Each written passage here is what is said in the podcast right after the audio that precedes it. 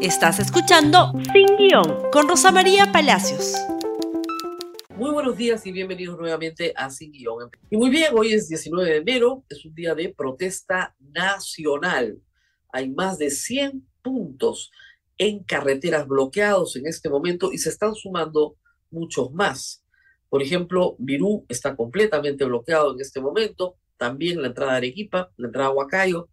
Para cualquiera que quiera saber cómo están las cosas, la República va a estar informando durante todo el día. Por favor, pónganlo primero. Acá tienen el link. Paro Nacional va a estar transmitiéndose en vivo. Eh, va a ir eh, todas las noticias que tengamos, minuto a minuto, y nosotros desde el R vamos a transmitir también en vivo desde las 4 de la tarde. Pero antes de ir a lo que ha pasado o va a pasar hoy día, o que está pasando en este momento, queremos recapitular lo último de la información de ayer. Nuevamente fallecidos de una manera que pudo preverse. Una mujer ha muerto en Macusani, Carabaya, Puno. Estas son imágenes de su traslado en una frazada hacia la posta donde simple y llanamente se certificó su fallecimiento. De acuerdo al médico que la atendió, tenía una herida de bala en la cabeza con entrada y salida y masa encefálica expuesta. De acuerdo a la información que hemos recibido, se concentraba población, ronderos que habían llegado de distintas zonas a través de acuerdos comunales de distintas comunidades a protestar en la Plaza de Armas de Macusani, en Carabaya. Durante esta protesta, lo que tenemos imágenes son ahí imágenes de la policía disparando a la multitud. Durante esta protesta, las eh, personas que estaban ahí refieren, han referido al corresponsal de la República en el lugar, un comunero que no quiere revelar su nombre por temor, que la policía, que no era mucha, comenzó a agredirlos, a gritarles. Y en ese enfrentamiento en el cual ellos tenían ondas con piedras, la policía disparó. Estaban frente al local, a la sede del Poder Judicial. En ese momento cae la víctima de 35 años, otra persona queda herida gravemente en el tórax, también por bala, y la población decide tomar la justicia en sus manos después de auxiliar a las víctimas. E incendia de una manera, imagínense ustedes, brutal y vandálica la comisaría.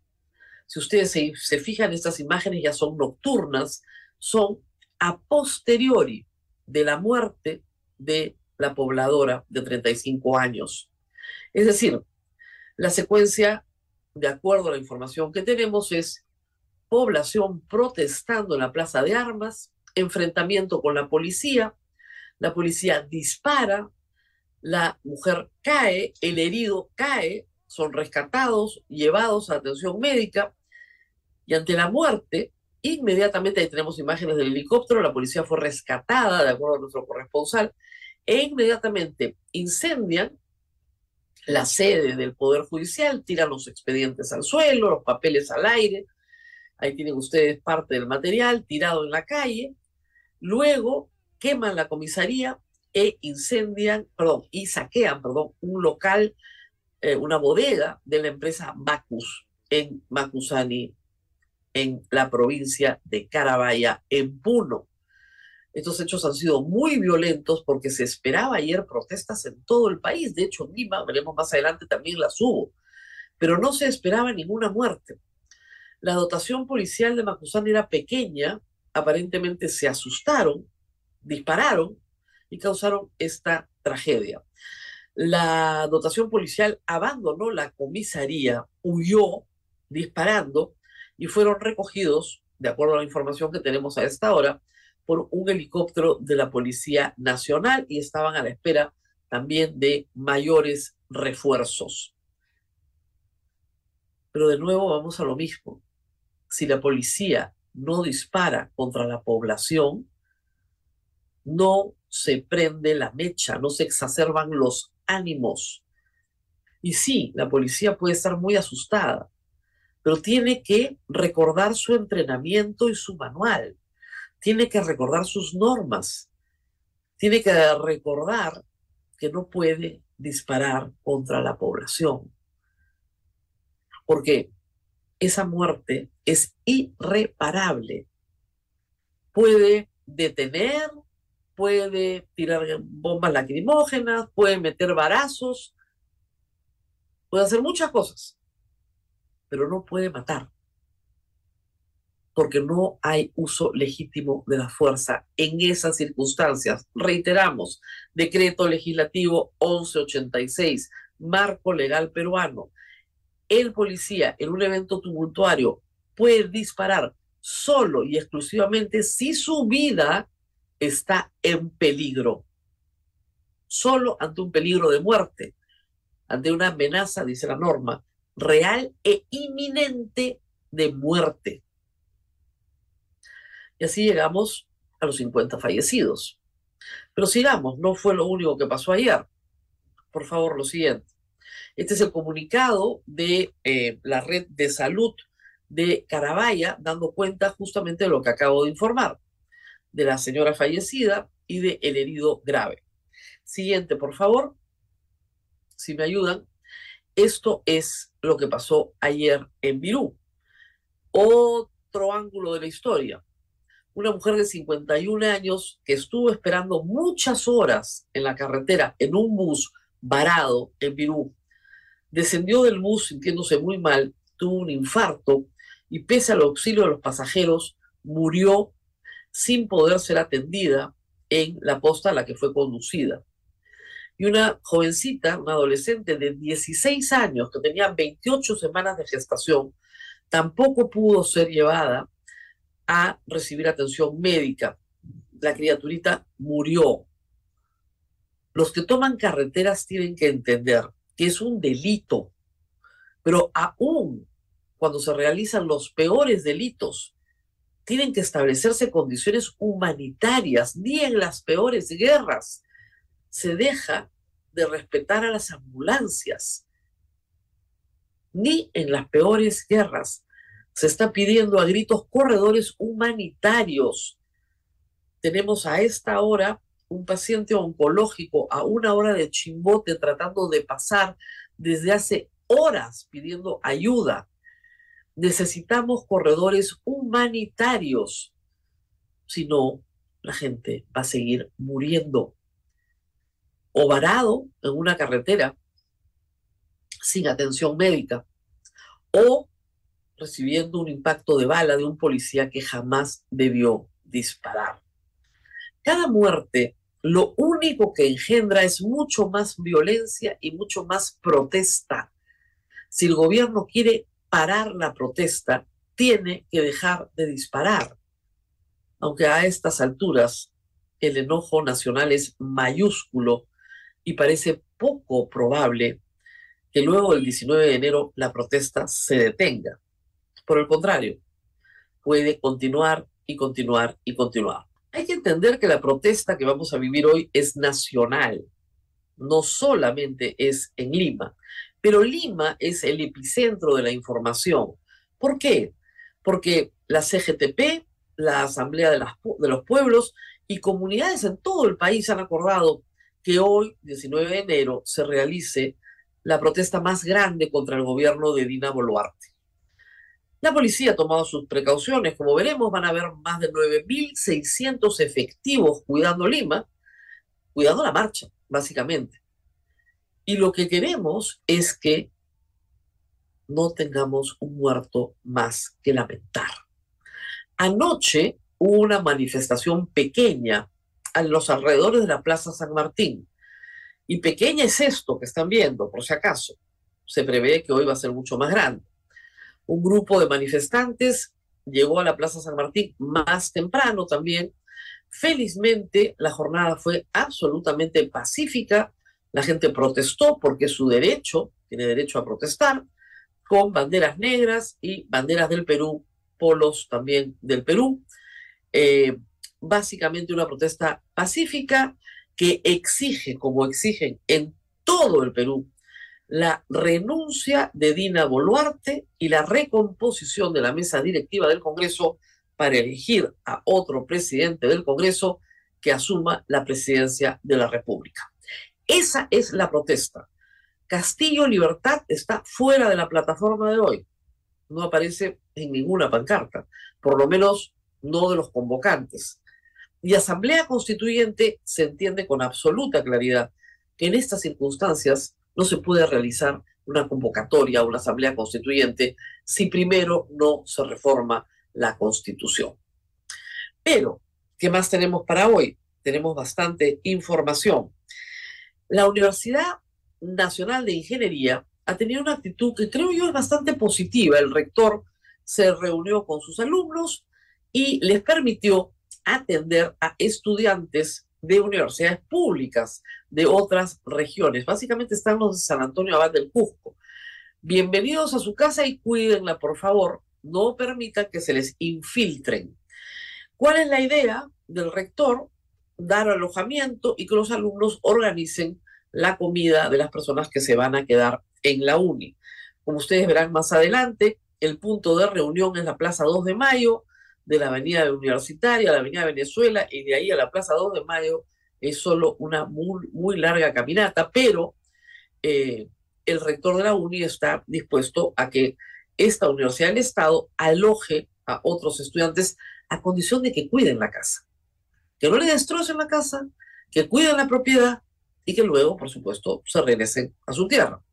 Actitud eh, diferente de San Marcos, como veremos en un instante, pero primero apoyos de ayer, donde también hubieron algunas pequeñas pequeñísimas escaramuzas en la policía en la avenida Salaberry con 28 de julio.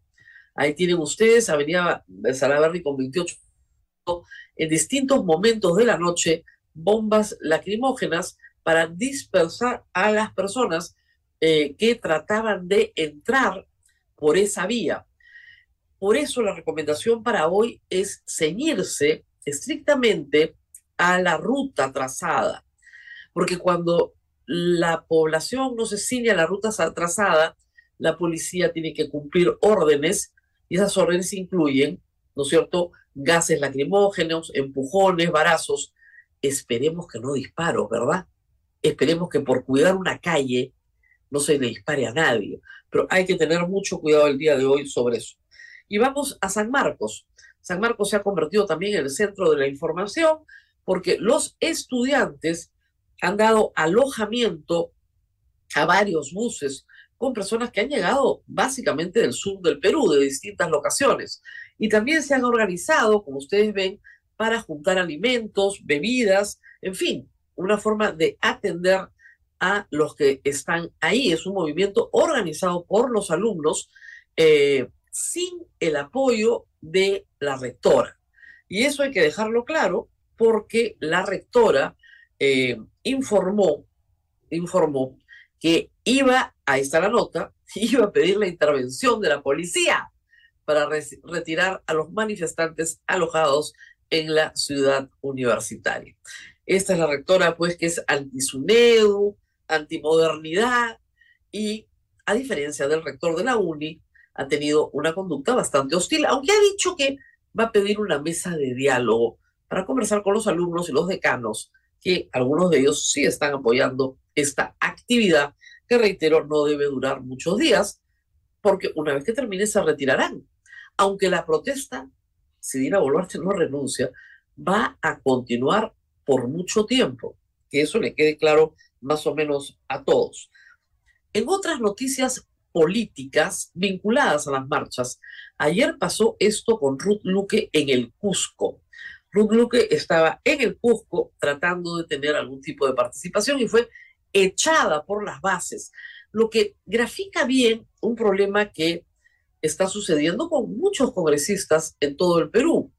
No importa de qué partido sean, no importa qué representación aleguen tener, el Congreso como institución y los congresistas como personas están siendo repudiados por las organizaciones políticas, por las bases, por la población, lo cual indica pues que este es un problema de derechas de izquierdas, es un problema de repudio al Congreso por la conducta que está teniendo y sigue teniendo frente a la protesta nacional. ¿Qué es lo que pide la gente? Un cambio de caras, que se vaya Dina Boluarte, que se vaya este Congreso, pero no piden que se cierre hoy día, la gente no es tan ignorante como muchos creen. Lo que piden es que cambie la mesa directiva para que se convoque de una vez a elecciones sin necesidad de una reforma constitucional que valgan verdades. El Congreso está dilatando porque no tienen los votos, porque no tienen los votos. Renovación Popular ha dicho que va a votar en contra en adelante elecciones. Ya, ya lo hizo la mitad de la bancada con Montoya a la cabeza. Y Perú Libre y la izquierda igual, igual. Por eso que se pide que Dina Boluarte renuncie para que se convoque elecciones inmediatas, no con el señor Williams, sino con otra persona. ¿Es posible hacerlo este año? Sí. Fernando Tuesta ha publicado un cronograma razonable, sin primarias, que permitiría tener el registro de organizaciones políticos abierto hasta junio. Ya no se exigiría el requisito de militancia de un año, porque hay 15 partidos tratando de inscribirse. La primera vuelta en octubre, la segunda en diciembre. Razonable. Pero lamentablemente desde el gobierno no hay ninguna posibilidad de diálogo. Ninguna. Y expliquemos un poco por qué. Porque para dialogar, primero, por parte de los que protestan, tendría que haber un reconocimiento de la autoridad o legitimidad de Ina Boluarte. Y a estas alturas no lo hay. No lo hay. En Puno, donde el paro en este momento es total, ni siquiera han querido recibir, ni siquiera el, ni siquiera el gobernador ha querido recibir a una delegación. No hay diálogo y no lo va a haber. Y del otro lado, si aquellas personas con las que van a dialogar han sido etiquetadas como terroristas. Díganme ustedes, ¿quién puede dialogar con terroristas? Eso es inaceptable. Ayer hubo una reunión de la OEA donde se advirtió desde la Comisión Interamericana de Derechos Humanos, desde la Relatoría, que la utilización estigmatizante del término terrorista no contribuía en absoluto a lograr un diálogo pacificador. Y eso es lo que tenemos hoy. De un lado, no se reconoce la legitimidad de Ina Boluarte, solo se suman los muertos y lo de ayer no contribuye en nada.